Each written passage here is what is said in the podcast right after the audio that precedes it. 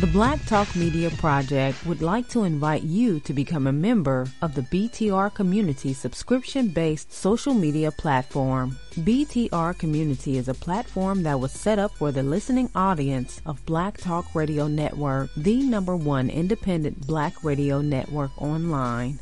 For just $24 per year, your subscription gives you access to an interactive space to share information with like minded people with your privacy guaranteed.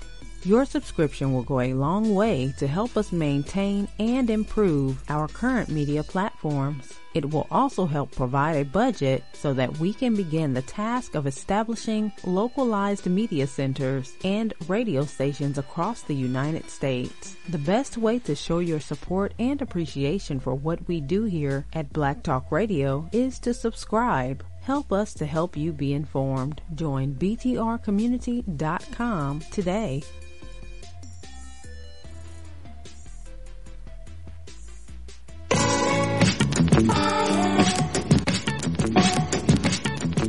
The views and opinions expressed by callers, guests, and hosts do not necessarily reflect those of the Black Talk Radio Network and Black Talk Media Project. Black Talk Radio is new black media for the new millennium.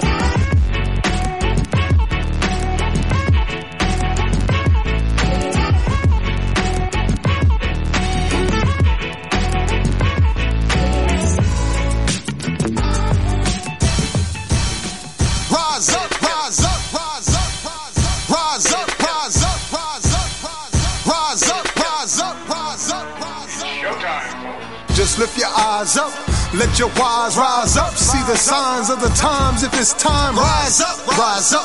When death and hell dwell among all God's people. When those we chose and trusted have become completely corrupted and inherently evil. When the feast that feeds you starves our father's children. When snuff, porn, and pedo forms begin to get top billing, rise up.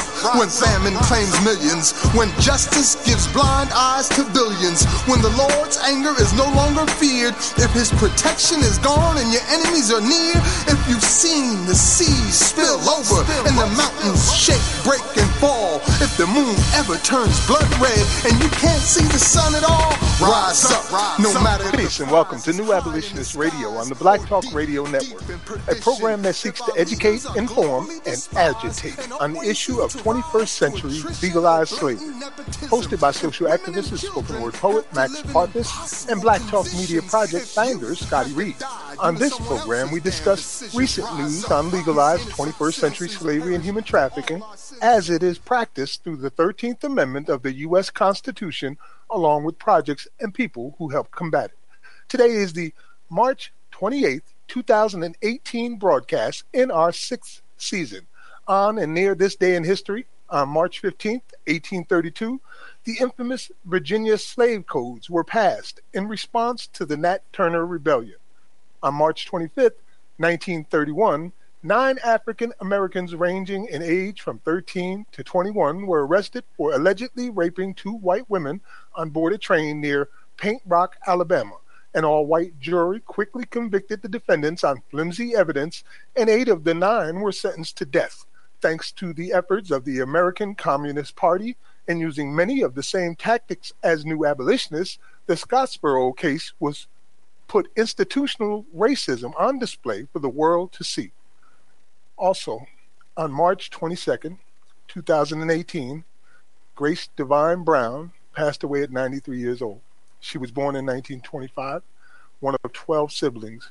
Grace's mother, of Native and African American descent, was lost at an early age, resulting in her adoption by the Robinson family, former slaves who fled Georgia to New Jersey. Grace had one child, Elizabeth, who died at birth. Yet she raised at least 10 children from her family whose parents were unable to care for them due to the scourge of drug addiction, alcoholism, and mass incarceration in the black community. She only raised one of those as her own son. That son was me. Rest in peace, Mom. I'll see you again. Our abolitionist in profile tonight is Thomas Clarkson, born March 28, 1760, one of nine founder members of the Society for Effecting the Abolition of the Slave Trade, SEAST. All the nine remaining founding members were Quakers, reflecting their driving force behind abolition. we will be re- discontinuing our segment for freedom's sake, a history of rebellion, and beginning a new segment called the Slave Catcher Chronicles. Later on, we'll explain why. A rider of the 21st Century Underground Railroad is former BPP member Herman Bell, who spent 44 years in prison. Bell, who just turned 70, was convicted in 1973 with Albert Washington and Anthony Bottom in the 1971 killing of two New York police, uh, New York City police officers. This month, he gained his release through parole. As usual, we'll dissect and disseminate current news and events related to 13th Amendment slavery from the perspectives of slavery abolitionists. We've got some bombshells tonight and some bullets. So let's get started. Got a question or a comment? You can call in 704 802 5026. You can chat with us and others by logging in at uberconference.com slash Black Talk Radio Network. Once again, I'm Max Parthas. What's happening, brother Scotty? How you doing, man? Hey, I'm doing the best I can, man. And I hope um, you and the family are doing okay, considering y'all just lost the matriarch of your family. So again, condolences out to you and the family. Thank you, Scotty. Yeah, it has been a tough time, indeed. Uh, I guess it's the end of an era for our family, for sure. But she Kinda lives on though. Huh? She she lives on through you and your children and your grandchildren. So our ancestors are always close by and living within us. Well, I believe firmly in my heart, as I said in the introduction, that I will see her again. It's really the only thing that keeps me breaking down when I hear about all of these people being murdered is that we will see them all again one day. And I have to believe that for my own mental stability. Understood. Understandable. So, um, what's up, man? Um, what's up next? I, man, I was like looking at the thread, and I know you do this for archive purposes, but I'm like, Max, that's like 40 something stories, man. We'll never get to them all. But again, there is no lack of evidence that slavery was never abolished. You can call it whatever you want to, but I know what, what the U.S. Constitution calls it. And I know that, you know, it has many tentacles throughout this society and throughout the world. So, um, you know, that it's just so much information. I don't see how people can be in denial about that and be so concerned about things other than slavery. I mean, not saying that you shouldn't be concerned about other things, but if slavery priorities. Yeah, if, yeah. if that's not at the top of your list, then you know I hear people they worried about some slavery that may come. I'm like, we got slavery right now. What what are you talking about? As you pointed out, Scotty, I do uh, that for archive purposes, and like you, I'm a researcher. So many of the stories that are in there have two or three sources to choose from, or that may uh, add more to the story. So uh, if it's like 40, then it's probably 20 or 25 stories. Understood. But, understood. Yeah, but you know, in any case, anytime anybody wants to visit the largest archive of proof and evidence and testimony about modern day slavery and human trafficking, all you have to do is go to our archives at the uh, BTR community. it's uh, right there. And there's a lot going on, man. Things were happening today, like by the minute. Just an hour or two ago, a man was killed here in South Carolina. Tribal rain was caught in traffic uh, while it was occurring. They had all of these police all over the place, and it was a standoff apparently with some uh, white guy who uh, had on him meth, methamphetamine, uh, meth and uh, a, yeah, methamphetamine and a, a gun, and, and was holding host- people hostage, and it was a, a huge standoff. Uh, to the best of my knowledge, that man is now dead. Mm. So that just happened a little while ago. And, and then I, I, got this other thing that came out today, which I think is the biggest story of all right now, if it comes, if it's really true. And that's where this uh, couple, uh, a non black couple, was caught by the FBI because they called the police uh, due to a break in at the hotel they were staying in. And the police came, and I guess they saw things that made them want to call the FBI, and they did. And the FBI found an uh, arsenal in the hotel room, another arsenal of all kinds, there's photos of the of the guns and ammunition they found in their car, and then they got a search warrant and found another arsenal in their home. So these two husband and wife allegedly team were apparently en route to do something with all of these guns and ammunition. When the FBI took them into custody, they explained to them that they were working for the government on a secret mission. The FBI apparently believes them and is investigating their claim right now and has stated that they are no danger to the public. well, I hope they're not if they're in custody. But um, yeah, I saw that story, man. Um, my suspicion is is that they gun traffickers, man. That they possibly was on their way. weren't they, they were busted in in uh, uh, Massachusetts, if I'm not mistaken, and um, you know they possibly could have been headed to New York or one or one of the so-called you know, um, what they call it, gun control cities and what have you. Maybe Chicago, maybe New York, but that, that's what I get from that, man. Um, that, you know, they may be indeed working with the government to flood the black community with, with weapons and what have you. But I, I see that as gun traffickers, man. I hope that that's the case because that would be the most, uh, the, the least scary of it. Yeah, they uh, also had a bump stock too. Right. To, using bumps. I was thinking more along the lines uh, that these people may either were about to use those weapons or give them to someone who was intent on using those weapons for a specific purpose. And it started making me think about a lot of these killings that are going on, like the one that happened in Vegas, which we still don't know any damn thing about.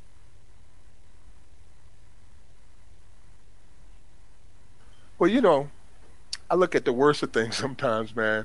I try to stay uh, as prepared as possible. Anyway, I'm going to pay attention to this story, and if it, it, it does turn out to be true, I really doubt you'll be hearing about it on mainstream media.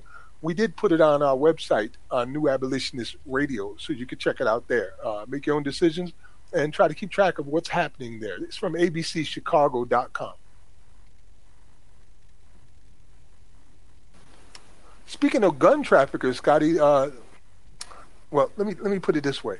I mentioned earlier in the intro, and I asked you earlier if you minded if we suspended the segment for Freedom's Sake, a history of rebellion, which we've been doing for now about a year, right?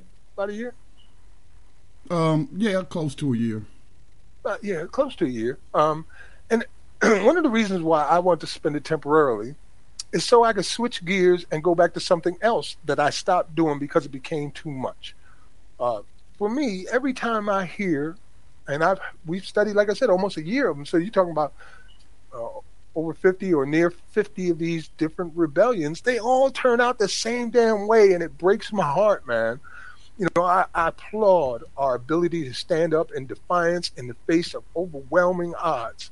But every time I read about these racist sons of bitches putting heads on spikes, some uh, black sellout telling the master that it happened, people get murdered, not even because something happened, but most of the, well, I ain't gonna say most, but a good number of these rebellions, like Denmark Vesey, never even occurred. There was straight white fear that led to slaughters. Well, Denmark Vesey and Gullah Jack was actually planning a rebellion. Um, they were planning to to take a ship from the Charleston harbor and sail to Haiti. Planning and doing is two different things. Right. They right, never made right, it out the planning stage. Right. Uh, uh, yeah. Unfortunately, um, too many of those rebellions uh, got sold out before they even occurred, man. But like you said, though, man, there are literally hundreds of of these rebellions that have been documented. And I suspect many more that have not been documented. Yeah, for me, it has gotten to the point where it exposes the uh, heartless monstrosity that we know as uh, white supremacy uh, more than the courage of the people who were fighting against it. I mean, it does show that courage, but at the same time, that one consistent theme is always there and mm-hmm. it was mm-hmm. getting to me. So I had already stopped doing the uh, Slave Catcher Chronicles some a couple years ago, and you know, me and Scotty felt the same way about that. Like after a while, you just can't take it watching these police kill and murder people over and over again. Even if you have to be the reporter telling about it, it still changes you forever. Yeah, it's quite. Depressing. So we've depressing. been away from that. Quite depressing. Yeah. Yeah, it's it's hard, man. It, it puts you into deep depressions. But you got to know these things. You got to see it with your own eyes, and then you have to report it precisely on what is occurring. So we stopped that for a while. And I think it's time that we bring it back because just recently there's been so many different stories about what these slave catchers are doing and what the system that has put it put into place is doing to protect them. They're literally killing us and getting away with murder. Just today, Scotty, you posted a video showing 22, 23 people who cops murdered and then walked away. And everybody knew, many of them, everybody knew it was straight up murder. And mm-hmm. yet nobody has done any time for it. You want to talk about that, Scotty? That uh, sure.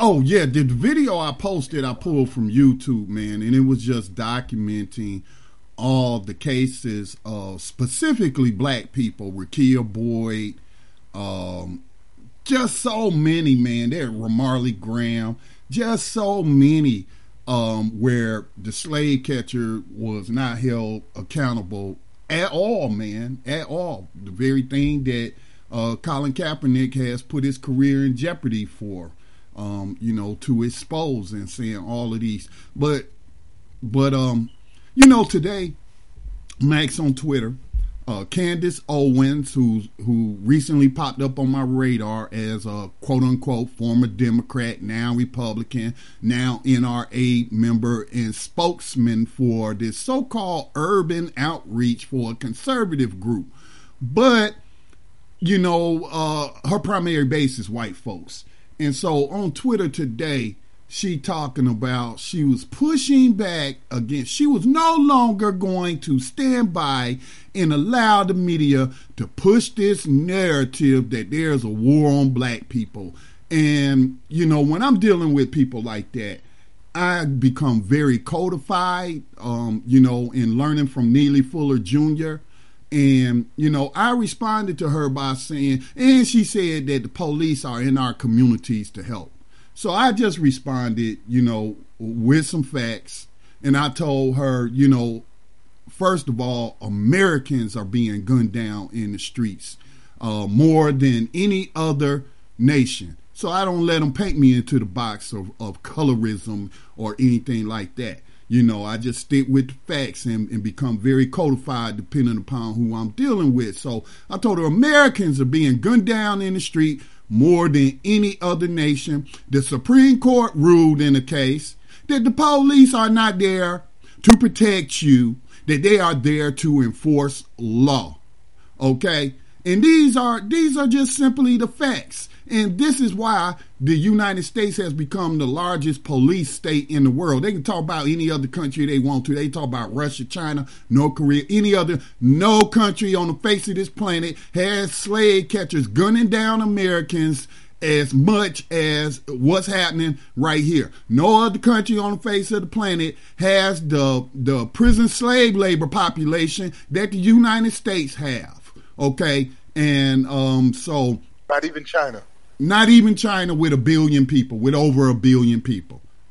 Okay. So, you know, um, I don't know. I, I some people though, you I didn't expect no response from her because you know I know what she, what her game is, but I still put it out there for others to see. Um, but I, I just don't. I yes, we just had to keep doing what we're doing, Max all the abolitionists out there, we just got to keep educating the public in a variety of ways and doing the best that we can to open up eyes. Some eyes, they super glue shut and they don't want to see it. But, you know, there are many other minds that I feel like are fertile ground for planting abolitionist seeds. So, you know, yeah, you're right, Scotty. And it all begins, every revolution begins in your mind. When you change your mind about something and you've had enough and you're no longer going to deal with it and you've decided enough is enough and all the slang terms and phrases that people use when you reach that point. Mm-hmm. Um, so we'll start today again chronicling some of these atrocities that are going on with the slave catchers. And, uh, you know, without slavery, you wouldn't need slave catchers. But they're out there hunting human beings, and these are things that occur. For instance, Sam DuBois, uh, the Ohio police officer who killed him, just got $344,000 in back pay. and the world saw that whole video how that unfolded, but he got 344000 in back pay. Shot the man uh, in the head from the side of the vehicle. He wasn't in front of the vehicle. Wasn't no I fear for my life. He shot the man in the head. Um, he was actually a University of Cincinnati, I would say, rent a cop. He wasn't he wasn't working for like you know the city or nothing. He was working for the University of Cincinnati, which um, which uh, fired him. And so after the charges were dropped against him, then a union challenged uh, his dismissal and reinstatement with lost pay. And so he got over a quarter of a million in back pay. We, like you said, we saw on video where he shot the man in the head from the side of the vehicle. Yes. And it was murder. Everybody knows it was murder. Same thing happened with Baton Rouge officers who killed Alton Sterling. Another video we saw. Uh, nobody's going to be charged. They're literally getting away with murder. Uh, then also a video has just come out where the police who killed uh, Decynthia Clements were discussing, like literally, how right. not to kill her before killing her. Right. I posted that video and wrote wrote a little bit about that. I put out an article yesterday where this white man in a similar situation. He was in an apartment building with two big knives, threatening residents. The police were called and they had their weapons drawn. They came across him in the hallway. Uh, he got up, came towards them, talking about kill me, kill me, kill me. They decided they wasn't gonna kill him, pulled out their tasers and tased him and took him into custody. Cynthia, Decynthia is, is her name. Um, they just been calling her Cynthia, but her name is Decynthia, and she was in the car doing drugs. Um, she was at a dead end, not bothering anybody. Uh, you know, somebody doing drugs ain't no reason for. I feel, you know, to be arresting anybody. It's a grown adult. She can put in her body what she want to put in her body. You may not approve of it. It may be bad for her, but that's her decision. She was in a, in her car, not bothering anybody in a dead end street. Police see the car, come upon her. She takes off. They finally get her stopped. And then she they spent I mean, you know, they spent an hour talking to this woman. As you just stated, Max, talking about, okay, she may have a knife, she got a steak knife, um, or a screwdriver and if she gets out the car, we're gonna tase her or hit her with the rubber bullets. Um, but you know that's not what happened. This woman obviously, and they also got information that she was a a, a um, currently undergoing mental health treatment, having hallucinations and, and things of that nature. This is information that they got that they knew they was dealing with a person who wasn't mentally uh, in their right mind. So she sets the car on fire. You see the flames inside the car is filling up with smoke. I mean, heavy, thick smoke, right? I'm surprised she didn't pass out from smoke inhalation. So then she opens the car door, gagging and smoking. I mean, gagging off the smoke, trying to escape the smoke and the fire. And soon as her foot touches the ground, bam, shot her in the head. Man. Like they just, just finished discussing what they could do and didn't do it. They chose death instead. So another one, Scotty, and you're probably aware of this one too, has just happened out in Texas where police shot Danny Thomas and he had his freaking pants down around his ankles, standing out in public at an intersection. And they decided that they needed to kill him and shot him dead. Are you have you heard about that? No, I hadn't heard about that one, Max. And like I said on Twitter, I said, you know, we've had at least, at least that I know about, three sh- shootings of black people this week. Not a word from congressional reps, but they was all up in that March for Our Lives rally, but they ain't got nothing to say about these the continued murder of of people, Americans in our streets. But I, and so I, I said it was probably many more. So I only knew about those three, but I know that these slave catchers, according to uh, killed by police, are killing at least how many? Three up to three, three, three Americans a day. Three people a day are killed by police on average for the past few years. I mean, add those up every single day. Add that, add that up. Is that and, not you know, a crisis? I did some research on uh, a comparison. You know, there's this March for Our Lives going on right now about the school shootings. There's been a total of 200 uh, young people killed, 18 and under, from school shootings since 1999.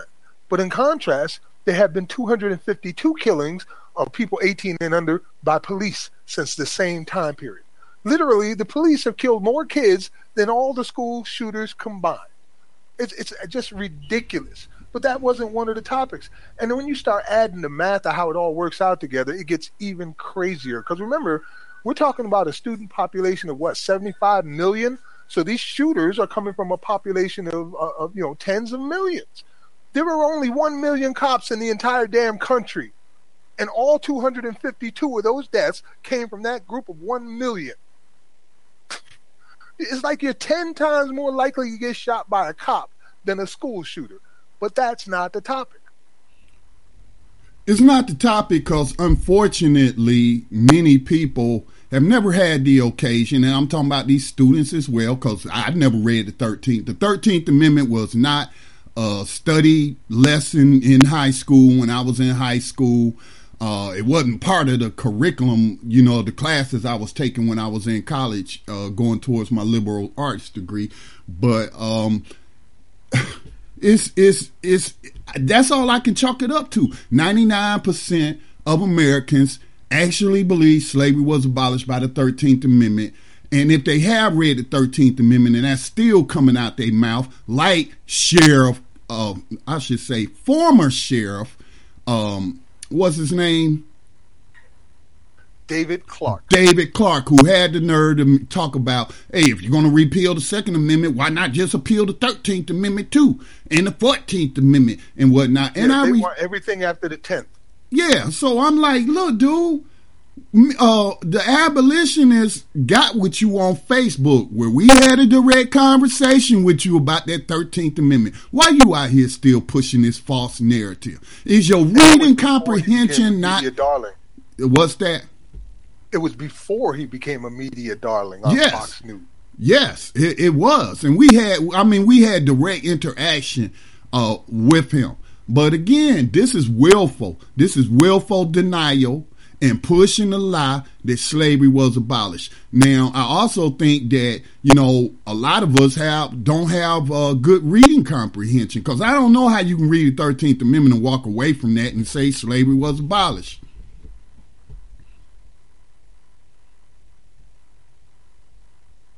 I don't know. I don't know either, Scotty. I don't know either. But you know, let me just give a little update since you didn't hear this story about what happened in Texas, uh, and maybe other people haven't either. Let me. And when did this happen, Max? Um, this was published Monday at 8:58 a.m. and today is Wednesday. It happened Monday. A Harris County, Texas, Texas deputy was caught on video fatally shooting an unarmed man who was walking in the middle of the street intersection with his pants around his ankles. The video, obtained by the Houston Chronicle, shows the unidentified deputy drawing his weapon on Danny Thomas on Thursday. A woman off camera can be heard commenting as the situation unfolds. He's about to get tased, the woman speculates. Then a vehicle drives in front of the camera just before a single shot is heard. He shot that man? The woman exclaims. Why he shot him? Why he shot him? Why he shoot that man? He should have gotten tased. He should have shot that. He shouldn't have shot that man in no street. As the vehicle moves out of the way, Thomas is seen lying face down on the ground. According to an early report by the Chronicle, the deputy was reportedly trying to break up a fight before shooting Thomas. Sheriff Ed Gonzalez said that the deputy was passing by the intersection when he saw two men involved in what seemed to be a verbal and physical altercation. Authorities said that Thomas started acting aggressively towards the officer and ignoring commands. A spokesperson for the sheriff's department said that Thomas had some object in his hands, and thus we got the usual excuse, which is that the deputy feared for his life before firing a single fatal shot.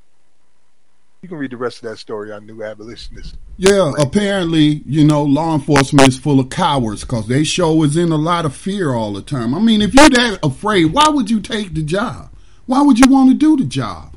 And so obviously, you know, they're lying. They ain't in fear fear for their life. What what was he gonna do? Pee on you or something? Huh? Was that it? I, I don't understand. Man standing in the middle of the road with his pants to his ankles. There, he can't run far. Uh, uh, was there any effort to talk him down to to you know tell him pull up his pants? I mean, just I get so sick of this, Max. It makes me angry, man. And this then why we one, discontinued this whole. Oh God! this was why one day back, and we're already just burnt about this. And who wouldn't be? Who couldn't ex- be expected to be? But the White House sends out statements like, you know, police killing black people all over America is a local problem a local problem. a local problem. Uh, so they ain't American citizens. Is that what you saying? Saying handle it your damn self. That's what they're saying. It's a local problem. You handle it. We ain't hmm. got nothing to do with it. It's not an epidemic, of course. Which, uh, yeah, I got to keep this going, Scotty, because these are all going to burn a piece of my soul away.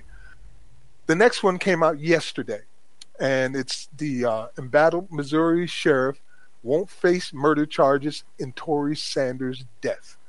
Tory Sanders, 28, called police for help after getting lost, only to die in his jail cell. Um, Attorney General Josh Hawley said in a statement today there wasn't enough evidence to prove that suspended Mississippi County Sheriff Corey Hutchinson and his jailers were responsible for Tory Sanders' death. Even so, Hawley said he is opening a broader investigation into practices at the jail and has not ruled out other charges. Sanders died on May 5, 2017, while in protective custody at the jail. His death was the subject of a cover story later that month in the Riverfront Times. The 28 year old father of eight had left Nashville the day before his death and apparently veered far off course before he ran out of gas in Bootheel region of Missouri. After a long, confusing night in an unfamiliar place, Sanders approached police officers in a small town of Charleston for help. He informed them he had he had a warrant, so they took him to the Mississippi County Jail to check. It was a minor charge out of their jurisdiction, so they tried to send him on his way, but Sanders, who suffers from depression, reportedly refused to leave and was eventually placed in protective custody with plans to transfer him to a medical facility. I'm going to stop there, Scotty, because I don't believe none of that bullshit. Not none of it. Not nan no piece of it. Mississippi County authorities claimed he then became combative and fought with police and jailers. I can't even read this anymore, man.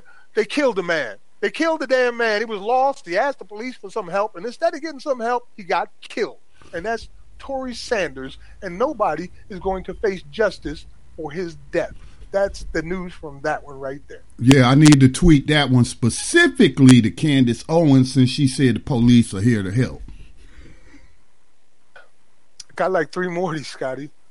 And uh, as you're seeing, these are all just now happening, like yesterday, two days ago, a day. You know, I mean, it's, it's crazy today. Uh, here's one from South, another one from South Carolina that happened 13 hours ago. Uh, Christopher Backerchin a licensed pharmacist who volunteers as a gun carrying state constable stood next to a car that lurched backwards during a traffic stop last weekend in Florence. All right, well, the news came out 13 hours ago. I guess this was last weekend. He started shooting. He and two uh, uh city officers were not standing in the car's path as it reversed and struck an empty police cruiser. But Bakachin fired repeatedly toward the driver door Eight shots went off, wounding the man behind the wheel. Those details emerged Tuesday as the Florence Police Department released the video of the episode that Mayor Stephen Wukela dubbed troubling. The shooting came amid years of national nationwide scrutiny of law enforcement officers' use of force against black suspects. The constable is white and the motorist is black. It also raises fresh questions about the training of South Carolina law enforcement officers who are faced with deciding whether to target moving cars that might pose a tr- danger to people. The two police officers with Bakachin had special training to make that decision. They did not shoot. You could read more of this story on New Abolitionist Radio. Bottom line, again, in the same state where they shot the dude at the gas station for getting his ID like he was told to get, just shot eight times at a motorist on a normal traffic stop. Where in the video, you can hear him talking about how he smells marijuana. Weed's gonna get you killed these days, huh? So he fired off eight shots. I mean, one ain't good enough. You got to make sure they dead. You are judge, jury, and executioner right there and right then. And you, possibly racist ass white South Carolina policeman, have all the discretion in the world knowing that you will get away with it because the whole system has your back. That's what happened. Anything, Scotty? Oh, uh, no, because I might start cursing, man. Oh, we haven't gotten to the worst one yet, man. Oh, man. We haven't gotten to the worst one, which is the talk of the town right now. And, um, you know, that would be uh, Stephon Clark and uh, what's been going on with that. I was saving that one for the last the last one actually, and you know they executed that young brother uh, out in Sacramento, California. Uh, ran into his. Let me let me let me tell the story as I know it. Unless you've already written or spoken about it on your uh, news program, Scotty, have you? Oh no, I I um I don't do a live program on Tuesday nights anymore, man. I, am just saving my energy for um, you know, New Abolitionist Radio. I'm on live on New Abolitionist Radio, but I still do interviews and put out podcasts. So um, uh, I did share, you know, the story with others. And, um, you know, it, it is, like you said, the talk of the, it's on the tip of everybody's tongue after that video came out and, and then hearing, you know, the audio to it as well. And then, you know, the fact that the slave catchers turned off the mic. Um, what were they discussing? You know, and then to find out that um, they just put everybody in that community's life in danger by firing over 20 something shots. You know what I'm saying? It's like they had no regard that they were in a residential area. And it, it didn't take it didn't take all that, man. But again, the excuse they, they no warnings either. Yeah, the excuse is always I was in fear for my life, cowards. So the way I understand the story is uh, Brother Stephen Clark, I think he was 22, came to his grandmother's house the way he always comes to his grandmother's house by jumping over a few fences and going through a few neighbors' yards. And he'd done that. And apparently the police either heard there was somebody going doing such a thing or saw it somehow themselves. But he was already at his grandmother's house relaxing, sitting outside when they came around looking for him. I think within like five or seven seconds, they started firing on his brother with the old he had something in his hand. I think one of them even said that on the video. He's got something in his hand or got a gun or something like that. And they ended up shooting this young man 20, 20 freaking times. 20. Not one, because you don't even know who, what's going on. Not one to disable, not two, not three. 20 freaking times. And, uh, well, they were called, Max. Uh, actually, um, there was a call that uh, somebody was breaking windows and, and stuff like that. And that was in the video that I saw uh, some of the audio. Excuse me, I didn't see the call. I heard the call. And this uh, white person, you know, said there's a dangerous Negro in the community breaking windows and what have you. So that's why the police were in the area. Yeah, we all fit the description. Um, I'll read a little bit about about the story from the root, and this is in regards to it's not it's not the initial story. It's, it's about people talking about why didn't he just comply. So, the root said this, and I believe it's Michael Harriot. Since reporting Tuesday night on the shooting death of Stephen Clark at the hands of the Sacramento Police Department, I have gotten many of the same responses from people both on Twitter and in the comment sections of The Root. Why didn't he just comply? Why was he running from the police? Why was he holding his phone like a gun? Even after videos were posted Wednesday night, people still seem to be confused about the events that occurred on Sunday, March 18th, so I thought it would be a good idea to clear up at least some of the misconceptions that are floating around there. Why was he running from the police? Clark was never running from the police. He was already running he, he was already running through the backyard and hopping fences in his neighborhood headed to his home. The police were not chasing him. Even as the helicopter guides the two police officers to his location, he is still at his home, standing on the side of it and has no way of knowing the police are after him. When the police begin rushing towards him, he moves. At no point do the police identify themselves as police officers. They yell at him to show his hands, say that he has a gun, and begin shooting at him. They fire at him 20 times. The police do not identify themselves until after he is already dead and the second unit arrives. The police claim that they saw him with a gun, and the excuse everyone is making for that is, well, it was dark. Well, guess what? Stephen Clark was in that same darkness and had no way of knowing who was coming towards him in that darkness as he stood in his own backyard. Have you ever been on the other side of a police flashlight? Those things are blinding and it makes it impossible for you to see anything. If the police didn't identify themselves as officers, how was he supposed to know they were there?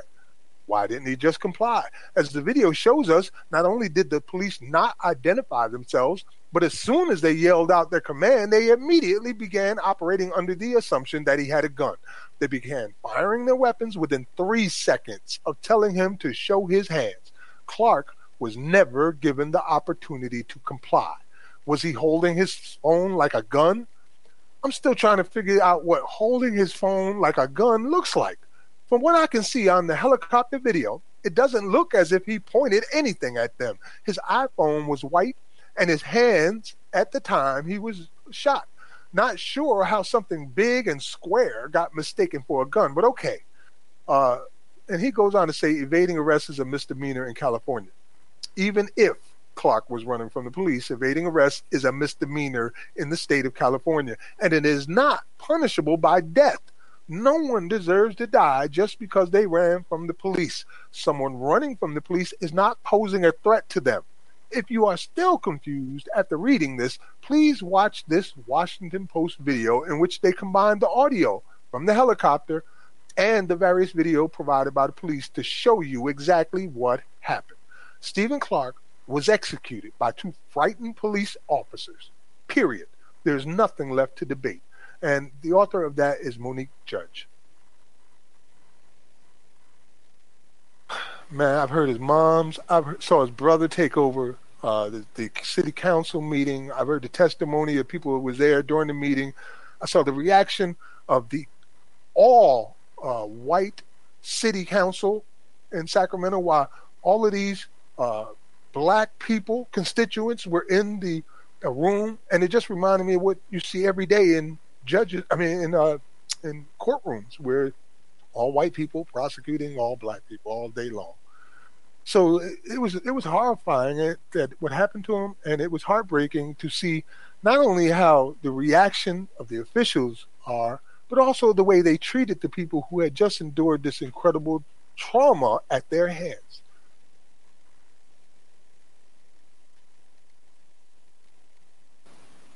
Scotty? I don't have anything on it, Max. Yeah.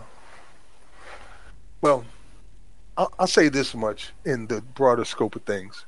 For me, I began this path that I am on right now back in 1995 when Lawrence Myers was shot face down on the ground, a 16 year old boy, my neighbor, shot face down on the ground by a white rookie policeman. And the whole country almost rioted over that. Many there were many riots across the country, but I was there. I was involved in all of that.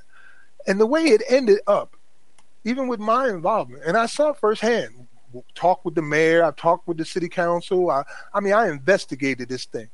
And how it ended up is the man who killed him, the police officer who killed him, was never charged. Instead, he was promoted.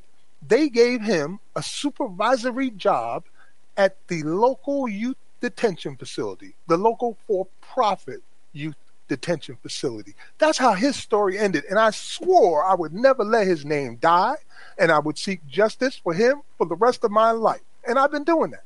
But it started me on this path.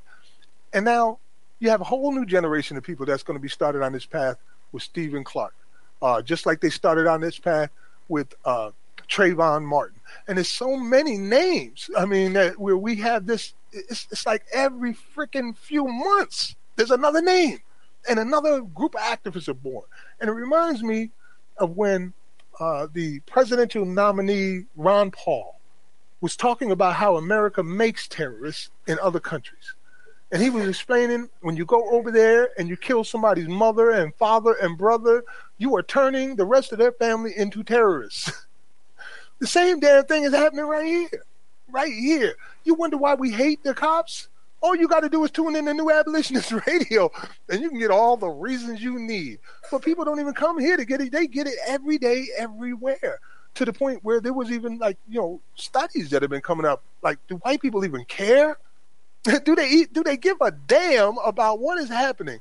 And you know, the studies all show exactly what Sarah Huckabee said today.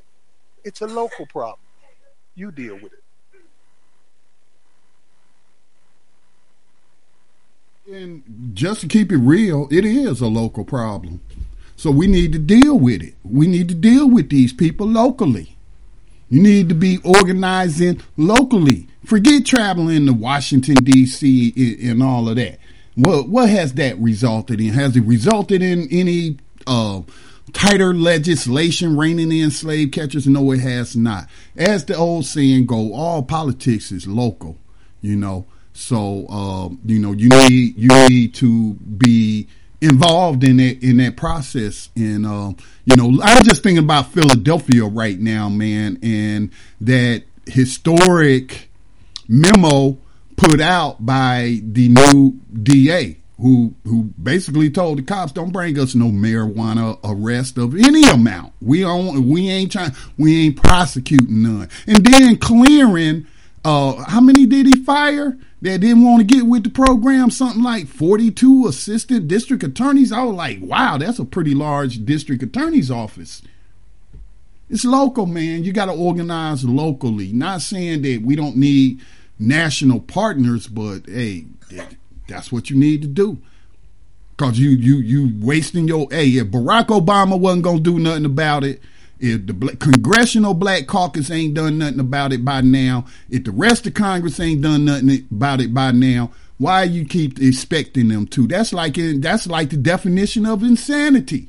You'll have a better chance at look. I live in my county, man. We ain't dealing with that kind of stuff with these cops, man.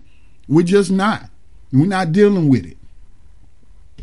Well, it's often uh, very grouped these issues. Like you'll find them in places uh, happening often where poverty really is a, a, big problem and poverty breeds crime. So you have these communities that have to deal with these things on a regular basis and as far as i know that's about 50 million americans today who are either at near below the poverty level. And you'll see a lot of these police interactions that result in brutality or murder happen in those communities so, so you got so you got them happening in I'm, I'm, sorry. I was just going to say, well, it, it, by those numbers, then you got the slave catchers outlaw uh, outnumbered fifty to one. Yeah, that was why the slave codes were born. As a matter of fact, where they literally said you can't have but so many X number of black people per white person. I think it was ten to one or something like that. You couldn't have more than ten black people for every one white person. hmm. So um, anyway, Scotty, a couple Back. more, and yeah, it, it sounds like uh, Otis there. Is that Otis? Yeah, I just wanted to say what because I know y'all have been busy. I put it in the chat room. Actually, I don't think this Stephon Clark is going to go away. I was just going to, I put the article in the chat room, but I read them off for you real quick. This is actually going national. You got marches from the 28th of this month all the way through April already playing across the country Phoenix, New York, Durango, Colorado, Charlotte, North Carolina, Dallas, Las Vegas, Boston, Seattle. Protests are steadily being planned all across the country. I don't think this is going to stop. This this might be what it takes for black people to wake up. That's all it, I wanted to put in it's always just been a matter of time. Uh, whose baby had to die for everybody to finally stand up?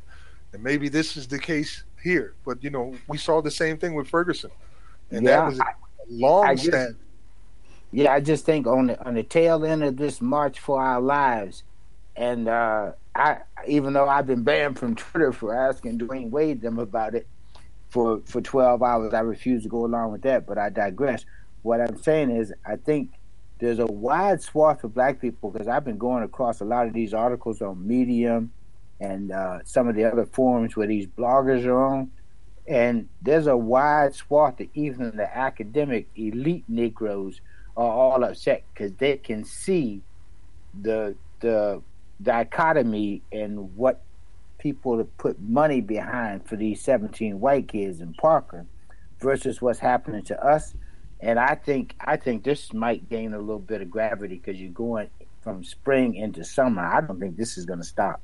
I, am kind of confused, Otis. Um, what is it that you think that's going to come out of March for Our Lives that's going address this element of 21st century slavery and human trafficking? I just want to add also this just in breaking news that the as a result of the March for Your Lives, the NRA raised almost one million dollars this oh, month. I, I don't understand how you think I think it's the March for the Lives. I said the dichotomy of it. People are upset because they realize that what I got in trouble with Dwyane Wade was I how can you be so moved over this supposed to be March for Our Lives with some lone gunman but you weren't moved from Ferguson to St. Louis to right. Baltimore to New York City. Right. And I'm telling you, and I've been sending that off to some of these supposed to be black people right. that you know that like like Oprah and Dwyane Wade that that gave seven hundred thousand dollars. Those two black people, Dwyane Wade and Oprah, gave seven hundred thousand dollars to that movement after uh, Bill Gates and his wife and several other celebrities did. And I'm saying where were you not moved to donate that money so that those young black youth in Ferguson that have a legitimate claim for decades and centuries of wrongdoing and getting killed by police, and you weren't moved to get off a single dollar? And what I asked them is, these Negroes, where were you then? And they banned yeah. me for they got me trying to do a twelve hour thing. And my thing my point is now, I think those hoity toity Negroes are starting to understand that they're going to have to stick with their people. Because I said it's easy for you to give money when your tax accountant tells you you can get a tax break. Why would why couldn't you give your money when you could have coordinated and helped those youth to organize across this country to get some justice? You didn't have a dime to give to them, and they look like you, and you want me to believe you were moved. I'm with you on that. I don't, I and I'm saying, you know, I don't think um, that they're going to change. Now, I don't got much to say about Dwyane Wade. I mean, I don't know what kind of money he gives. Some of these people don't give money to be seen or heard about. You know, they give it in secret and what have you. But he has spoken out in the past. You know, when Trayvon Martin got got murdered down there in Florida, um, what the Miami Heat did to bring attention to it. So I don't know if I would put Dwyane Wade in the same boat as Oprah Winfrey here's what I'm saying, as I told them. I keep seeing all of them, even in some of the black people, we're talking about how organized and peaceful these white people's march was, but I keep bringing to their attention. Hold on. People put billions behind that and then waited until Congress was gone from Washington, D.C., gave them a permit, gave them food, and got them demonstrating in the street as though that's a protest. You and I both know if you're not disrupting anything, how is this supposedly a protest? And mm-hmm. my point is again, I think some of these black people with a little bit of money now are going to have to put their money where their mouth is because or be shamed. Of, of I'm, I'm hoping it changes and they give these young black people some kind of way to demonstrate constructively without going to jail. That's my thing. Stop letting these police run them off the street like they did in, in St. Louis. You look at St. Louis, what happened when the people got out there and demonstrated? They kettled them in groups and, and locked them up two or three hundred at a time. And then somebody comes along and say, well, we're going to bail them out of jail. No. Give them a constructive organization so they can continue to get this stuff done, so they can hold police accountable, so they can force these people to have some citizen boards and organizations that do the, that look over these police on a local level. We're not going to get the, the Justice Department to do it, so we have to go local. Make them have to put in citizen councils. That's what they were complaining about in Sacramento. I listened to three or four uh, uh, coverages of, of the Sacramento thing with Stevante, you know, who disrupted the Sacramento Council and that's what they talk about. This lady. they also blocked the entrance the to one of those uh, NBA games too. They was uh, blocking the entrance. Yeah, they, yeah. They but I, am saying what, what, got me is one of the sisters in, in, right after that demonstration by the brother. One of the sisters came on and went over a whole background. She said, for oh, showing her work for five years. She said all of the things that we came to you with you turned down and you didn't fund, and here we are back with another death, and we're not going to take it this time. You're either yeah. going to put a citizen board with with some kind of bite and, and control, so the citizens have an input, or we're going to shut it down. And I I don't think it's going. I don't think they're going to quit. I th- I'm hoping some black people wake up all across the country. Yeah, I, I hope they also wake up to the fact that this ain't our movement. Um, you know, I, I'm hearing stuff like like you know they all for this liberal gun control and banning the second amendment and and all of that that ain't that stuff ain't going ain't never gonna happen okay oh, exactly it ain't I never agree. gonna happen so but I think they're breaking away from that that that the white boy march for lives thing. They're saying no, we're not. They're talking. Well, we need to take care of our neighborhood locally. Right. What's going on? And, and, I thought it was interesting fact, that Barack Obama uh, going to say because all the Democrats doing is trying to use these these young people for, uh, for votes or what have you and momentum and what have you because uh, they certainly ain't tackling uh, any of the issues that's important to the abolitionist movement or poor people, you know. But Barack Obama, you know, somebody posted on Twitter and I thought it was it was a great post. They posted Barack Obama quotes after Ferguson and how he chided black people and said, "Oh, y'all, this stuff ain't gonna happen overnight." But then he gonna tell these little white kids, "Hey, change is coming." You know what I'm saying? They gonna force change, but he told us, "Oh, you know, slow your roll. This stuff ain't gonna happen overnight." Yep, I agree with you. But yeah, like I, I said, it, these national, these movements in these other cities are being done by local people, and I think that's a good thing as long as they don't let big money come in and try to stop them. Because that's all they've done with this other movement. That's big money trying to let people vent and then move on and let the status quo stay. It, that, that March for Lives, like I said, they didn't disrupt anything. They cleared out Washington D.C. and let some people come that could afford to, to what fly in and relax and be in hotel rooms. Or bust that's not, in. That's not a protest. Yeah, yeah, I agree. I agree, Otis. I agree. I had to. Uh, I felt compelled to make a public statement about the March for Our Lives rallies that were going on, saying that I was not in support of it, and clearly express why as simply as I can as a poet. And it, you guys, Mark, uh, just touched on much of what. well, can was. you like, share that with us, sir? Um, yeah, if I can find this, a couple of days ago I put it out there. Okay, um, okay. The program, I'll see if I can find it. But basically, I was saying that my issue is not with the kids because the kids think they're doing the right thing, but they're being manipulated by the Democratic Party, who is using this as a talking point to rally their base for 2020. So they are exploiting these children and their pain in an incomplete denial of the actual murders that are happening at the hand of police uh, to young black men, uh, women, and children, and, and, that bothered me a lot. And almost every single, well, I ain't gonna say almost every video that I saw of a person of color speaking at the rally, they spoke specifically about their voices being muted. about nobody cares about how their children are dying or their uh, schoolmates are dying, and nobody's got nothing to say about it. That was their whole thing. And Max, remember we was reporting on the class action lawsuit in Michigan of all those black and brown boys being raped in prison. These are teens. These are children, same age as these other children. Where was the mass outrage? When we reported just a week or so ago about this sister down there in Texas who worked in the in the in the uh, in the uh, Department of Correction, and she came out and said they starving them children and they beating them children and they torturing them children. Where was the mass outrage? Right. Exactly. A, a fellow poet, friend of mine, longtime friend of mine, Hannah Drake, who's a multi-published artist and just did like a ballet and a play and everything with her poetry. She basically came out and said, "You know what? Don't call me no more. If it ain't about helping my people, don't call me no damn more. Period." I feel the same way because we've seen this happen over and over again. They do it to us every time.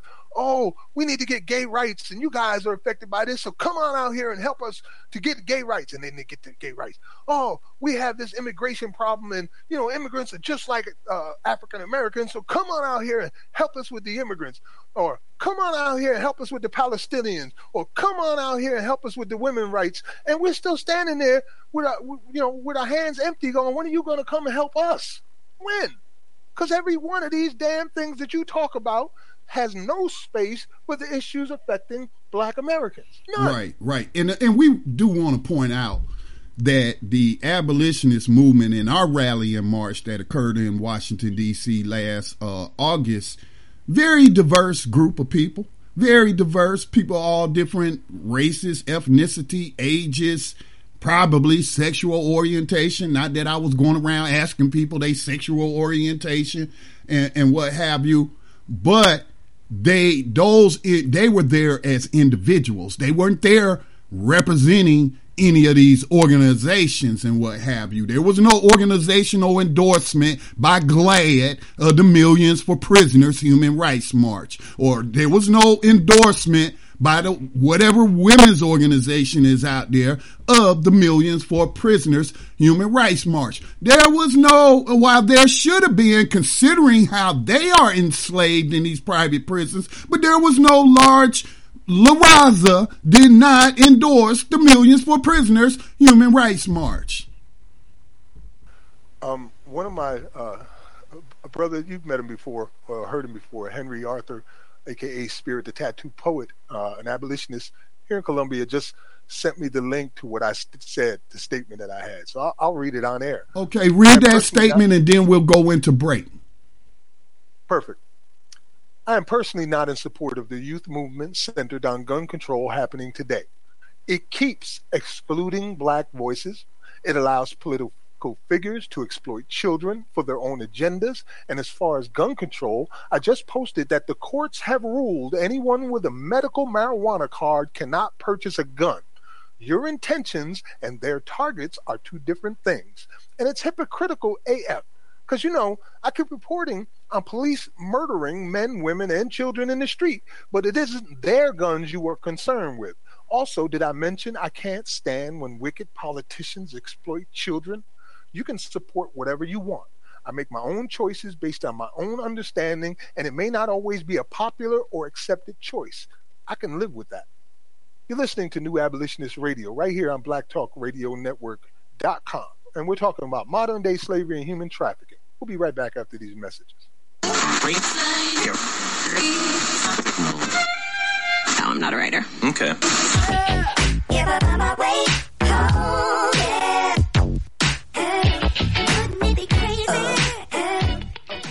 Black Talk Radio since 2008, providing new black media for the masses.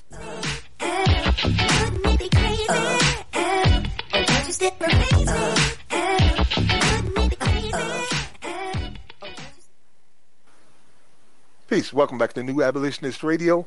I guess, Scotty, it'd be a good idea to go into a couple of stories that I really want to get out there today. Okay. Uh, one is one of them is particularly about what I just talked about uh, we, and what you guys were talking about earlier. What are the results of this whole uh, you know, March for Our Lives uh, campaign that has been going on, and this, you know, gun control campaign that's been going on.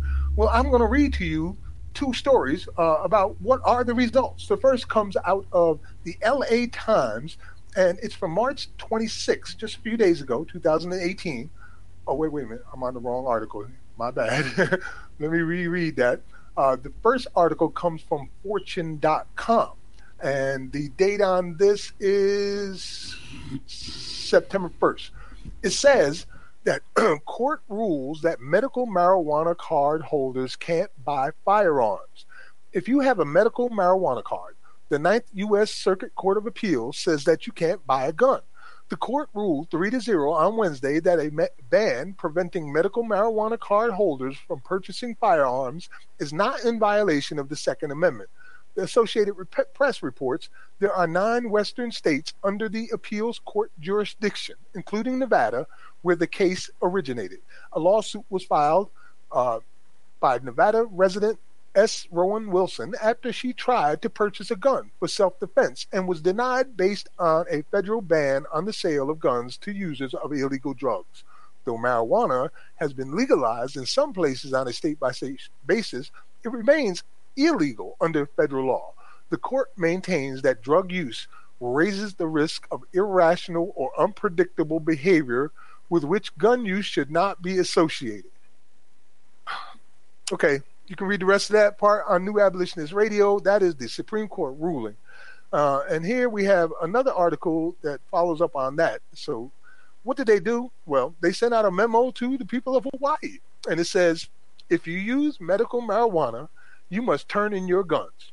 That's according to the Honolulu Police Department, which has been sending out letters to legal users of medical medicinal weed that they must forfeit their weapons, as reported by multiple news organizations. The first legal medical marijuana dispensary opened in Hawaii this August, according to the Associated Press.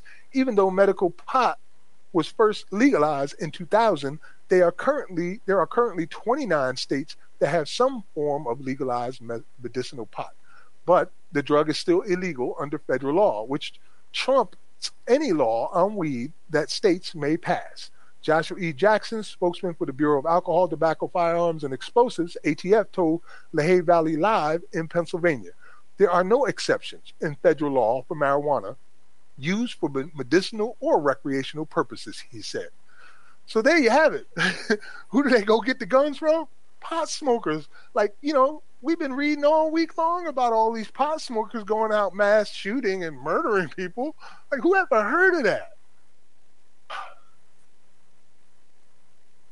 Mac. It, it, it, reminds me, just a moment, uh, Otis, I just want to make one more statement. It reminds me of what Nixon said and what Nixon did when he specifically started the war on drugs to target the hippies and anti war uh, activists and the black communities. Go ahead, Otis. Oh, I agree 100%. As a matter of fact, I, I've been publishing some articles showing people this is a twofold thing. Not only are they going to take the gun as a quote le- legalized marijuana, but you're only going to be able to get marijuana from approved sources. I've I put out so many articles showing when Monsanto is actually trying to basically take over the national trade in marijuana. They've allowed it to start in several different states. But you know what happens when big money comes in for mass distribution of anything. They can basically buy out those smaller people because they've got billions from from uh, of dollars and they've got the connections to write the laws to fit them. Uh, Scotty ran out to get some coffee. That's why I'm I'm kind of oh, trying no to help out with it. But no and I said another thing. When when you talk about this whole thing, I've I've watched it so long. I'm no poet, but after I got a few nasty uh, messages from Facebook, I finally just wrote on my header, look, my position on this March for Our Lives is basic. If I'm wrong, I can accept it. My problem with the current events is show me a direct line to removing AR 15s, improving your kid's life. Show me any mass shooting in a predominantly black school, which has already had SROs, school resource officers, metal detectors, violations of established fire codes via locked exits and entrance since the Bill Clinton days. Show me any mass shooting in those schools. I'll wait. Conflation is a tool that folks for folks who don't want facts. The reality is there was no outrage at Ferguson, St. Louis, Baltimore, New York City, Charlottesville, Fruitvale, and on and on.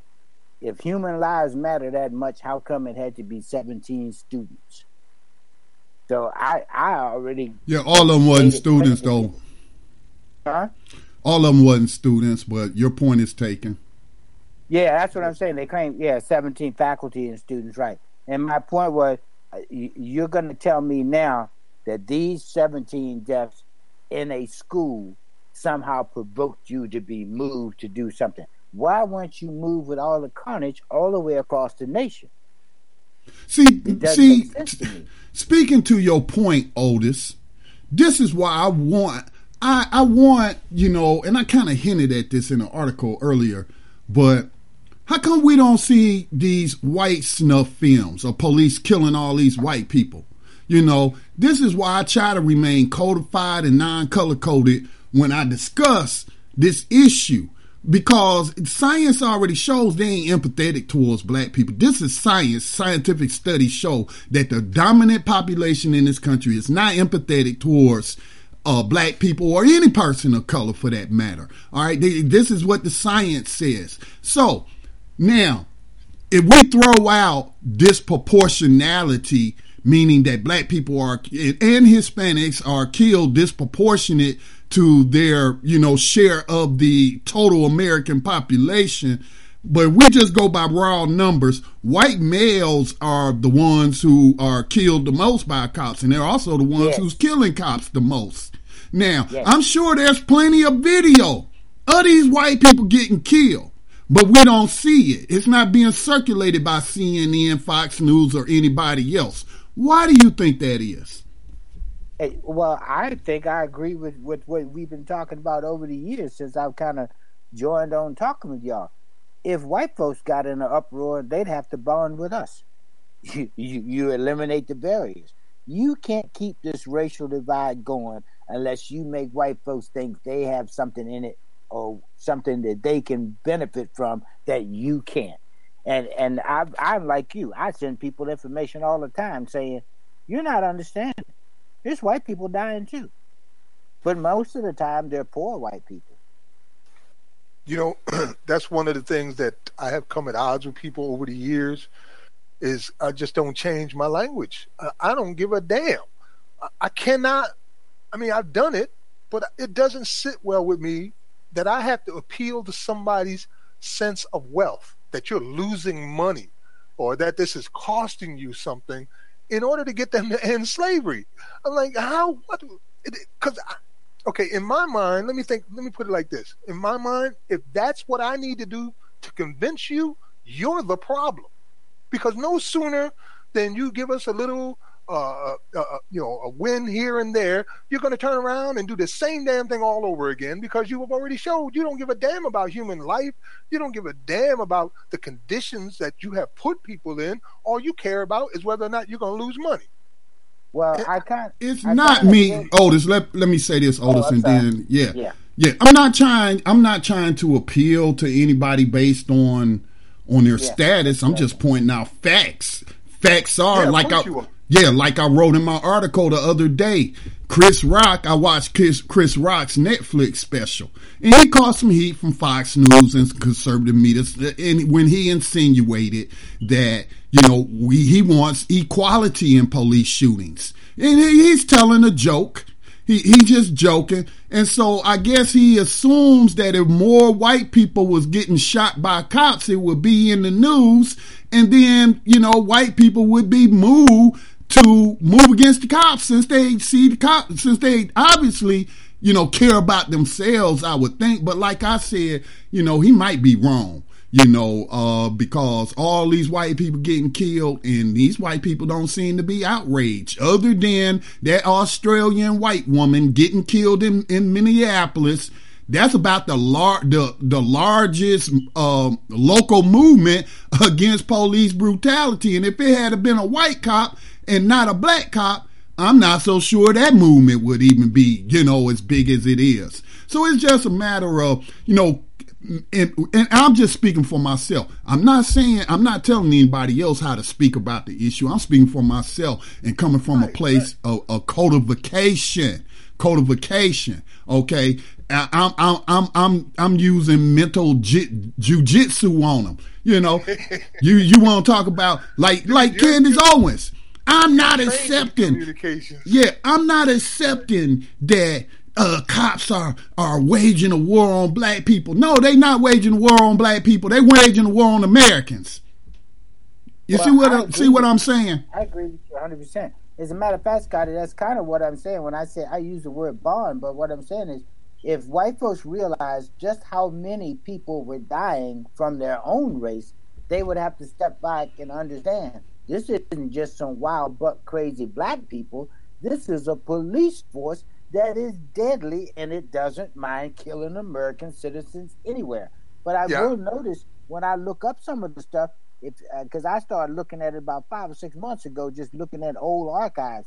If you see the way they talk about the dead white people, they always have a long run up to the narrative on how they forced him into something and then they finally had to bash the door in, or he shot at them and then they shot. So they they use a completely different narrative they don't just walk up to white people and kill them. So it's a completely different narrative. So, and that's what bothers me that people can can figure out that some innocent black guy deserved to die, but they don't get it that white people are dying and they're actually shooting and and and you know back at the police. They're, they're dying. Yes. They Most are. of them after engaging the police with firearms and shooting at them. Yeah. Producing El Cinema, technology with incredible color. Um, looks like we got a, a caller. Jenna, did you have a comment? Welcome to New Abolitionist Radio, sir. Uh, thank you for having me. Uh, greetings to the host, Brother Otis, all the listeners. Uh, once again, thank you for allowing me to speak. Uh, to speak to directly to what y'all was saying, it's not that the these white folks don't know. A lot of them don't like themselves, and we find this with the small petty fat. Now they point ours out, but they've been doing this for so long. It's normal to them, and they recognize when uh, it's the codification that they have to where they recognize when those people be doing crazy stuff because they talk about it. Uh, water cooler talk uh, for those of you who still have to work a job, such as myself. You know, they when they're alone, they be like, man, I don't, I wouldn't let those no police do this, that, and the other to me. And you know, they they talk real crazy about them. But when they talking to you or to us, it's a totally different conversation. So it's it's a perspective that's going on, and they don't let us see their side of the uh, perspective. But as far as uh, I had a question that I wanted to ask you uh, directly. I meant to ask you earlier. We, we see all of this and how it plays out and how we're always the lowest on the totem pole. What would actually that system of justice that we replace racism look like from uh, each of you brothers' point of view? And I'll mute myself. Thank you. I'll okay. I'll take a stab at it first, and I'll just um, use Neely Fuller's definition because I think it's the most accurate definition. A system of justice would be where um, um, no one is mistreated, and I'm stressed, no one is mistreated, and everybody that needs help gets help. Otis, did you want to try your hand?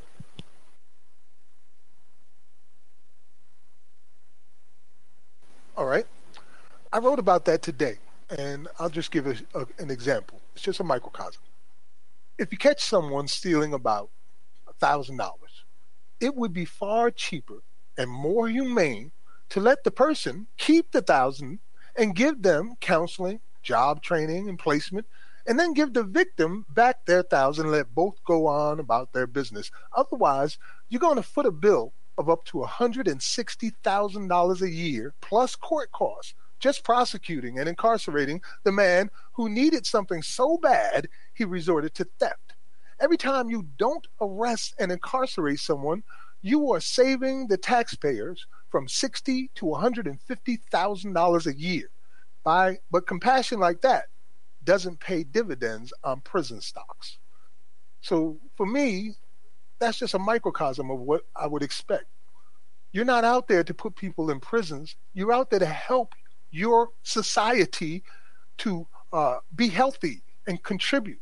The same thing applies with education. Like it, it only helps us to have the best educations in the world because that's literally a commodity for our nation. But instead, we are uh, selecting to give educations to only the richest and most wealthy. Right, right, right. You know, I'm sorry, but I got to chime in on this. During the 2016 um, primary, you know, Bernie Sanders was pushing uh, free college tuition at state colleges and universities, not private colleges and university, only those that's already funded by us. All right, and and, and so um, Hillary Clinton and the Democrats convinced black folks, because I heard them talking about, oh, we don't need no free education. Black folks, we got to stop expecting everything for free. I heard this coming from black folks, Max. We are not in our right minds, man, as a collective. Yeah, we're not looking at this in the right way. It, it's it does everybody good to have our children have the best educations in the world because we could do anything with these brilliant young men, women, and children. I mean, anything. And instead, we are being very selective about who gets to get these educations. And I guess that's maybe so certain people can stay in charge of what they've always been in charge. Of. Right. And I will stress, and we got some more callers, and I think Otis wants to chime back in, but I will also stress a education, not a miseducation, not an indoctrination, but a real education. Um, we're gonna go to Scotty. Save me ten minutes at some point because I want to play a video and cover a, a story that fits with it. So anywhere in the program, just save ten minutes for me for that. I'll keep mine short. All I want to say is just what Scotty was saying when people talk about what we don't need. I keep saying to them, I don't understand where you get this stuff about we don't need something from the white man. What we need is for the taxpayer money we're spending to come back to our community for our benefit. I don't care what you think about the white man. I'm talking about the money. right. I mean, just realizing that in your very, like here in my community, to incarcerate a teenager is $160,000 a year. That comes out of every taxpayer in South Carolina's pocket. $160,000 a year. Recognizing and understanding these things like that really uh, changes your perspective of what you're dealing with. We got a caller from uh, looks like South Carolina, your neck of the woods, 803. 803, thank you for calling in to New Abolitionist Radio. Did you have something to share with us? You might have to press unmute on your own phone there, 803. Probably one of my people's. Can you hear me? Yes, now we can hear you. Hey, what's up, Spirit? Okay. Welcome back to hey, New Abolitionist Radio. And thanks for finding that link for me. Yeah, absolutely. I, I actually didn't mean to press the button. I'm just I'm just uh, listening in faithfully. Well, um, we got you now. You got to make a question or a comment. sure. Um, so uh, it was something about um, you guys are saying, what, where is the video? Like, where is the outrage of, you know, the police brutality against white people? And um, my statement towards that is that white people, white people believe in the system. Like so, when a white person is killed, they just believe that he was the bad guy. No matter what, no matter what went down, the cop is always in the right. The heroes. So, yes. yeah, they're they're always a hero. So they're always they're they're just always taught that you know what I mean. Like black people and white people just have a completely different experience when it comes to you know right. law enforcement and you know Right. When when when white people are young, they're taught that law enforcement or they're the heroes. They're going to save the day. You know what I mean? Right. Black people are not that's not our experience. So right, you know, that just is kind of my statement to that. Hey, that's a great point. Also more interested in uh, giving up liberties at the cost of uh, in, for safety's sake. That they're, they're willing to do that more often than not. I mean, just listen to the conversation of repealing the Second Amendment. They're willing to do those things. Hey, at, I, for safety's sake. I don't mean, uh, you know, I don't. I don't have anything against Neely Fuller, so let me say I don't mean to keep bringing him up but he has this term he came up with called white sacrifice. That they'll sacrifice some white people as long as it mean they get to keep mistreating black folks. Mm-hmm. Jenna, did you have something else to add? Uh, that is actually uh, Spirit. No, Jenna's mic is is still open. Oh, I'm sorry. Yeah, no, I, I have to put myself on mute. I, I just wanted to throw that question out there and uh, pick y'all brains for a little bit. Okay. Thanks, Well, I'm gonna leave all the mics open. Just watch your background noise, and anytime you want to chime in, you know, just let us know. Uh, Max, that ten minutes. Yes. Yes, this is the time. Okay, great. Uh, I'm going to point you out to a video so you can pick that up on our page. Can you And, post uh, post it in the chat, please, sir? That'll be the easiest way for me to get to it.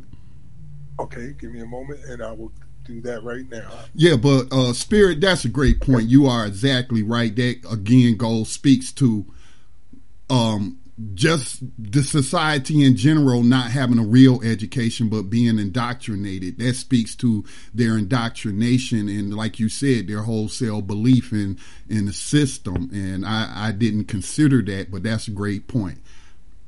Yeah, that's real. I, also feel as though just white people just had like almost like a first grade education on American race relations. You know what I mean? It, it feels like they were taught that slavery, you know, slavery, and then Martin Luther King, and that's it. Right. And and then Barack Obama. you know, I mean that's that's pretty much every white person. you know, True, understanding of race. Well, yeah, I can understand why they're doing it. I mean, I'm not saying I agree with it, but I understand why they do things like that. It's just not part of their culture. They've never had any reason to dig any deeper than the surface. Uh, most white people don't even have a black friend. Uh, studies have shown that just recently. So they, they've been completely uh, in seclusion from the world, and had, it has created this During the age of aerospace, that they live by. Uh, Scotty, there may be a commercial in front of that, uh, so uh, screen it. But I want to build up to it first, if you don't mind. Yeah, yeah, and it's not showing me any volume control, so we're gonna have to suffer the little short uh, 13 seconds of this of this uh, That, no, that's actually the commercial, yeah. yeah, go ahead, Max, set it up for us. okay, well, we, you know, we used to talk on here, and for years I had been saying that based on my own research, I believed that the uh, modern day slavery and human trafficking in the United States, as it is practiced by the thir- through the Thirteenth Amendment, was worth about a half a trillion dollars annually. Right, Scotty? Been saying that for years. Apparently, I was wrong.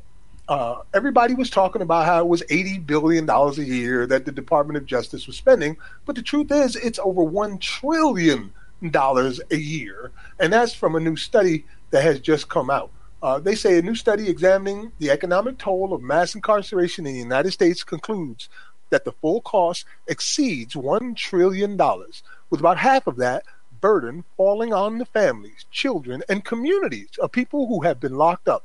The United States is the biggest jailer on the planet, with less than 5% of the world's population, but 25% of its prisoners. Another 7 million Americans are either on probation or on parole, operating all those federal and state prisons, plus running local jails, is generally said to cost the U.S. government about $80 billion a year. But in a first of its kind study, researchers at Washington University in St. Louis found that the $80 billion price tag is likely a gross underestimation because it does not factor in the social cost of incarceration. And then they have a few full article on it where it shows you where all these costs are coming from. When you're talking about a trillion dollars annually, you are talking about a system that rivals the Atlantic slave trade in value. Want me to go ahead? No, sir. Uh, one more. So anyway, this is the last story for this, and then you're going to hear a video. And uh, let me just tell you what the last part. This is another article that came out from the Los Angeles Times, where they explained how incarcerating uh, people in California is costly to the point of it's more than a Harvard education. We're talking about eighty thousand dollars a year to incarcerate an adult in California, a place that has some of the uh, most for-profit private prisons and factories built into their prisons in this entire country, which means on Earth, and it's as much as eighty thousand dollars a year. This is an economic investment. That's how they look at it. Building prisons in your community will create jobs. It will create revenue. It will create taxes. All of these things are an economic development program for certain communities. And one of those communities is the video that's coming up next. Well, before in their own words. Huh? Before we go on to the video, I just want to share some related news because I mentioned, uh, I think his name is Larry Krasner, the new DA um, up there in Philly. But he also told the district attorneys that you also got to do a cost analysis with every person you charge. How much is it going to cost for us to incarcerate this person? You got to attach that to your charging documents.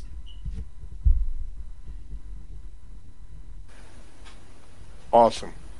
Uh, I'm glad because people need to see these things. It's just out of the realm of any kind of logical reasoning. Like, how in the hell could you justify spending as much as $300,000 to incarcerate a young black teenager who has no job? I mean, how can you justify that?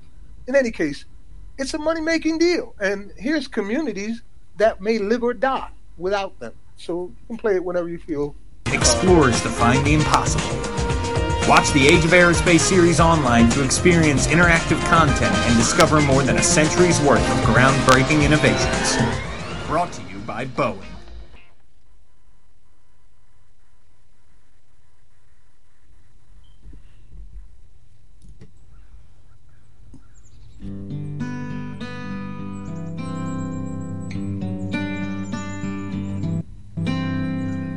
The coal mining industry has pretty much gone. As we've seen people start to lose their jobs, it's been very hard for us to see them leave. There's nothing left. It's all gone. It is very painful to see the community hurt right now. We would like to see something happen that would cause them to come back. And it was suggested to us that perhaps a prison would be something that could be acquired and that it would have a positive impact on our community.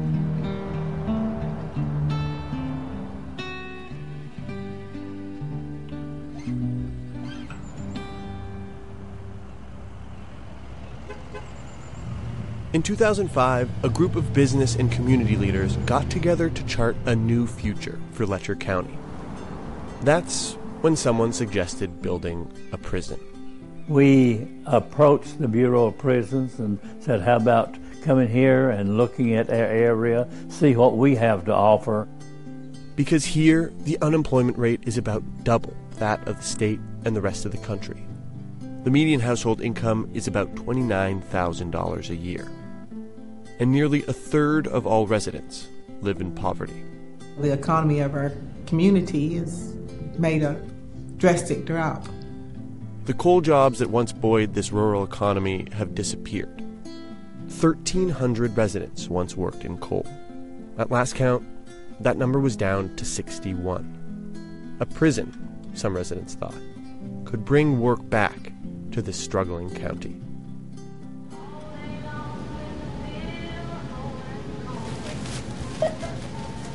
The decrease in, in sales, decrease in the profit, does make me very anxious, very nervous, very stressed. Gwen Christian owns the grocery store here. We've lost about $700,000 in sales. Yeah, on back My husband was a coal miner. He continued to work in the coal mines until uh, he was laid off. So he ended up coming to the store and he is working at the store and he's doing stock. Uh, he at one time had a hundred thousand dollar salary, and now he is working for less than half of that. You know, it used to be perfect and great. Like 30 years ago, 50 years ago, my grandfather he worked in coal mines, and my dad worked there, and all my uncles did.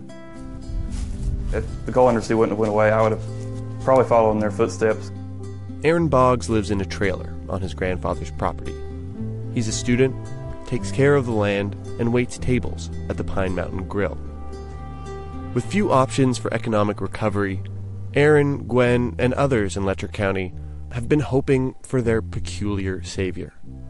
And in 2015, the plan seemed to be paying off. Ten years after the idea of a prison was first raised, the Bureau of Prisons allocated $444 million to build one. Here, on, of all places, a former mining site. The, the prison itself would start about here and be in this direction. Letcher County would join hundreds of rural communities that have embraced prisons as economic engines in the past 30 years. America had shifted away from farming, mining, and manufacturing, but it also turned to mass incarceration. The research is mixed as to whether prisons actually benefit local economies, and some residents here staunchly oppose the plan. But Gwen remains hopeful. It's giving us hope for a job. It's giving us hope to be able to stay in this community if we so choose and just be able to survive. Item number 169016. A prison is basically uh, going to be just like a factory that would be a sign of hope for anyone else in the United States. Gwen has already been certified to contract with the prison, and Aaron is studying criminal justice. He imagines a future as a guard or as a prison psychologist. If the prison's built, I see myself as being able to stay here and not have to worry about anything. It would be job security because there's always going to be prisoners and bad people in the world. In total, the prison promises to bring 300 full time jobs to Letcher County. But there's a catch. President Trump's latest spending request cut the Letcher County prison and instead proposed expanding an existing lockup in Illinois.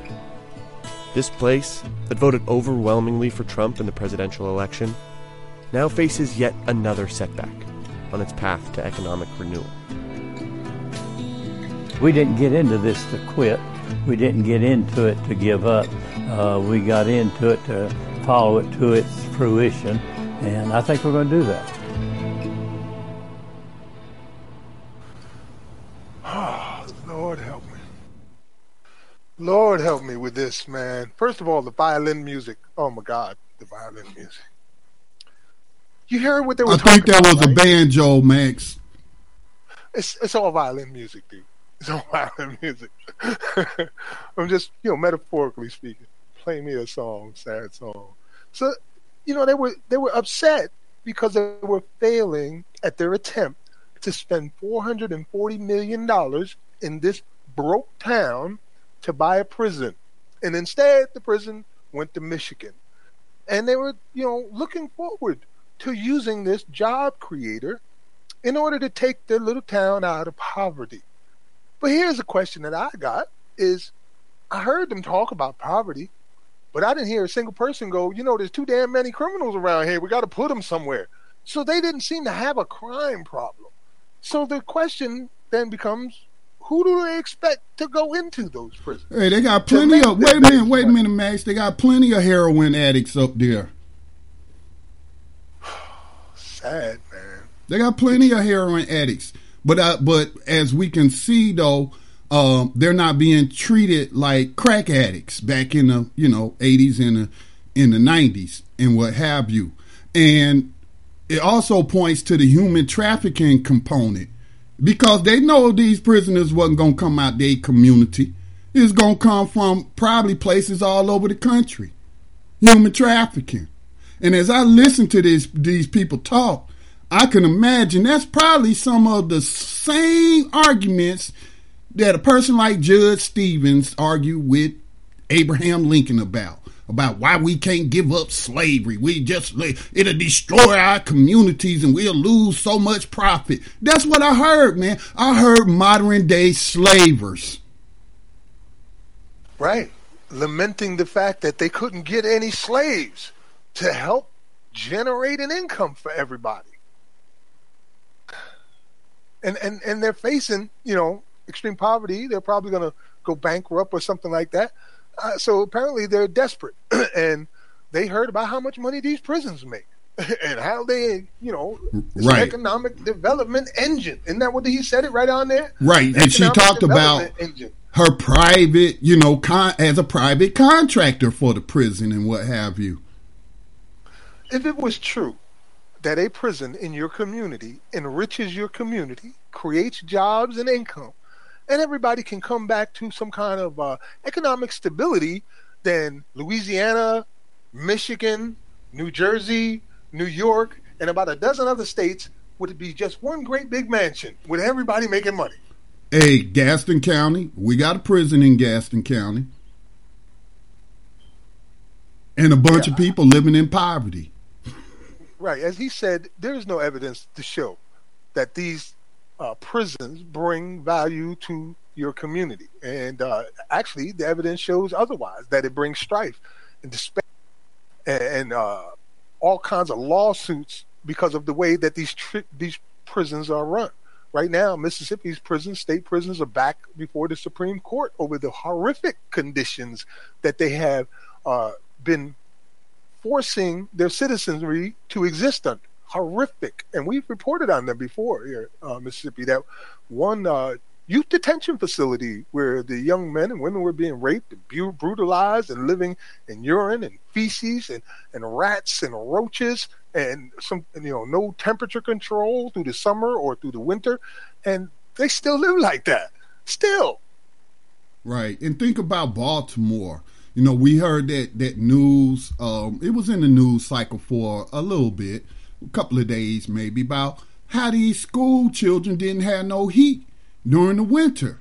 But they certainly spent millions of dollars for a brand spanking new youth detention facility. Right, right, exactly. That's this city right now. We ain't got no money. Wait a minute. There's $440 million over there we can use. it just doesn't make any damn sense, man they're making an investment. That's how they look at it. They, okay, I'm gonna put in this 440 million now, and in 10 years, I'm gonna make that 440 million back, and everything after that is profit. Mm. It's disgusting. All right, Scotty, we're running late on the, on our segments, but we're missing one segment today because we already did it earlier in the program. Yeah, and we'll just forego our last break, but let's get into our segments. We got Mind, Body, and Spirit coming up tonight at 10 o'clock p.m. Eastern following, so make sure y'all stay tuned. No doubt, uh, no doubt. And I guess, okay, we'll skip our, our first uh, our break and go right into our final two segments. The first one, I guess, would be our abolitionist in profile. And today that is Thomas Clarkson. Uh, Thomas Clarkson was born in Wisbech, Cam- Cambridgeshire on the 28th of March, that would be today, 1760. Happy birthday. His father was the local headmaster. Clarkson was only six when his father died in 1776. Clarkson went to the local grammar school and later Cambridge St. John's College. In 1785, Clarkson in an essay writing competition at Cambridge University. The title was, and get this, is it lawful to make slaves of others against their wills? Question mark. Clarkson, like many people in Britain at the time, knew very little about the horrors of the slave trade. He spent the next two months reading up on the subject of slavery.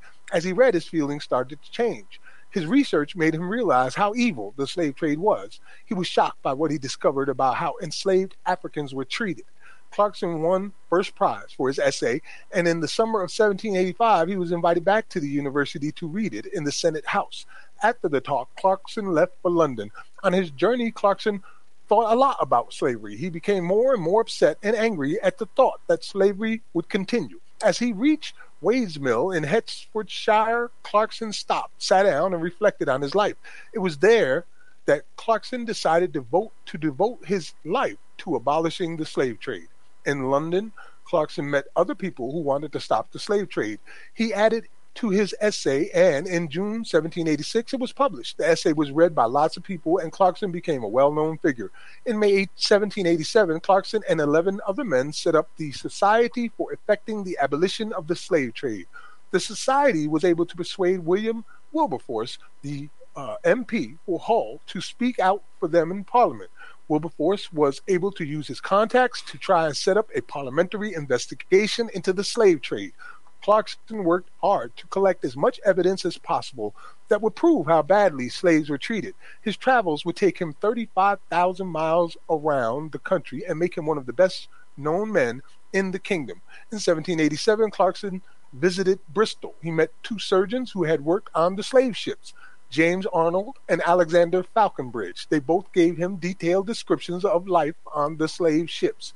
Leaving Bristol, Clarkson pressed on to Liverpool in search of more witnesses. Clarkson had a lucky escape from a gang of sailors that seemed to have been paid to assassinate him. Clarkson was alone when he was attacked by eight or nine men who attempted to shove him towards the end of the pier. Clarkson believed that the gang was determined to throw him into the sea and make it look like an accident. Fortunately, he was able to push one of the gang's members to the ground, and despite being hit by the others, he was able to break through and escape. After Liverpool, Clarkson rode to Manchester. Here he delivered a powerful and moving speech in which he gave many examples from his own research into the cruel way in which slaves were treated. Clarkson returned to London towards the end of 1787. He had been away for more than five months and had persuaded many people around the country to support the abolitionist cause. In 1788, Clarkson set about collecting more witnesses and evidence that he hoped would win the argument in Parliament for abolition. He set out on another tour covering 1,600 miles in two months. At Plymouth, he uncovered a key piece of evidence the plan and section of a loaded slave ship. Clarkson reworked the plan in London, applying the idea to the to the Brooks, a slave ship from Liverpool. Towards the end of 1789, Clarkson went to France in order to try and persuade the new French government to abolish the slave trade. Clarkson gave out copies of the Brooks diagram and his essay. Clarkson had powerful enemies working against him in France, and he suffered from a lot of abuse. He received a threat that he would be stabbed to death, and rumors were begun that he was a British government spy. France did not abandon the trade. Uh, there's a little, quite a bit more to this here uh, about this abolitionist who was really the guy who started it all in England uh, as far as the abolitionist movement is concerned. And we here at New Abolitionist Radio salute you, Thomas Clarkson. Happy birthday. Salute. You can read the rest of that on New Abolitionist Radio. It's uh, it, it's intriguing the, what he Yeah, did and you know- how how he managed it. you know, I kind of got emotional this week with, um, and I'm admitting it. I, I got emotional. I let people get under my skin, but when I hear these people who I call my alpha deniers, who try to say the slave trade never happened, but for six years we have been sharing these stories, apparently, Max, of of fictional uh, you know, individuals and stuff who, uh, you know, uh, um, went through all of this. All of this is made up and fabricated and what have you, man. Um, so, you know, I just really appreciate just digging, just digging and finding these abolitionists in history to profile. Yeah, there's no substitute for a little bit of research. And we know that not everybody is willing or capable or able. So we do it for you. And here on New Abolitionist Radio, we disseminate uh, and, and, and talk about and deal with the issues that we have found. Max, um, our last uh, segment is our writer of the Underground Railroad. Now, let me first say this with a caveat. Herman Bell has not been released yet.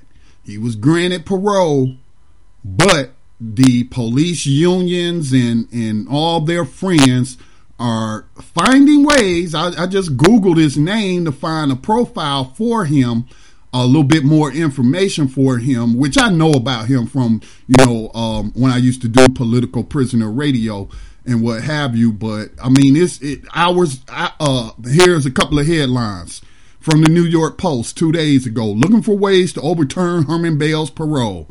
Um, Three hours ago, New York Daily News, parole board broke law while deciding to free cop killer, says the Police Benevolent Association. So let me just read to you a little bit about Herman Bell.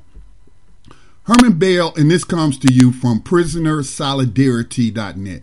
Herman Bell was born in Mississippi and moved to Brooklyn, New York as a boy. He was a talented high school football player and won a football scholarship to the University of California in Oakland. While in Oakland, Herman joined the Black Panther Party and became active around human rights issues in the black community. In 1971, he went underground because of relentless FBI attacks, that's that COINTELPRO, on the Black Panther Party. While underground, Herman joined the Black Liberation Army, and in September of 1973, he was captured and extradited to New York on charges of having killed two New York City slave catchers, a case for which Jalil Muntaqim and Nuh Washington were already serving time. No witnesses were able to put Herman at the scene of the alleged crime. The first trial ended in a hung jury, and he was later convicted at his second trial and given 25 years to life. He was granted parole in March of 2018. While in prison, Herman was a prison activist. Well, I should say he's still in prison. Herman is a prison activist and has coached various sports teams inside the prison system. In 1990, he earned his uh, BS degree from the State University of New York at New Paltz. Most recently, Herman was indicted as one of the San Francisco Eight, eight former Black Panthers, all accused of murdering a police officer in San Francisco in 1970. Herman pled guilty to a smaller offense and was not given any additional time to his sentence. So, he, as I stated, Herman was granted parole, but he has yet to be released. And there is a active campaign to overturn his parole. So we still need people signing those petitions. We've been circulating, and I'll try to find find that petition and, and repost it. The New Abolitionist Radio and um, and sign a petition. We had to keep advocating for his release. He's been paroled, but he's still in custody. That in itself is a tragedy and a shame. Like, okay, tragedy and a shame. Salute, Brother Herman Bell. Uh, we look forward to saying welcome to freedom and meaning it that you are out and not just on paper. All right, Scotty. Um, that pretty much covers everything that I, I wanted to cover today. There is so much more as we started of the program talking about.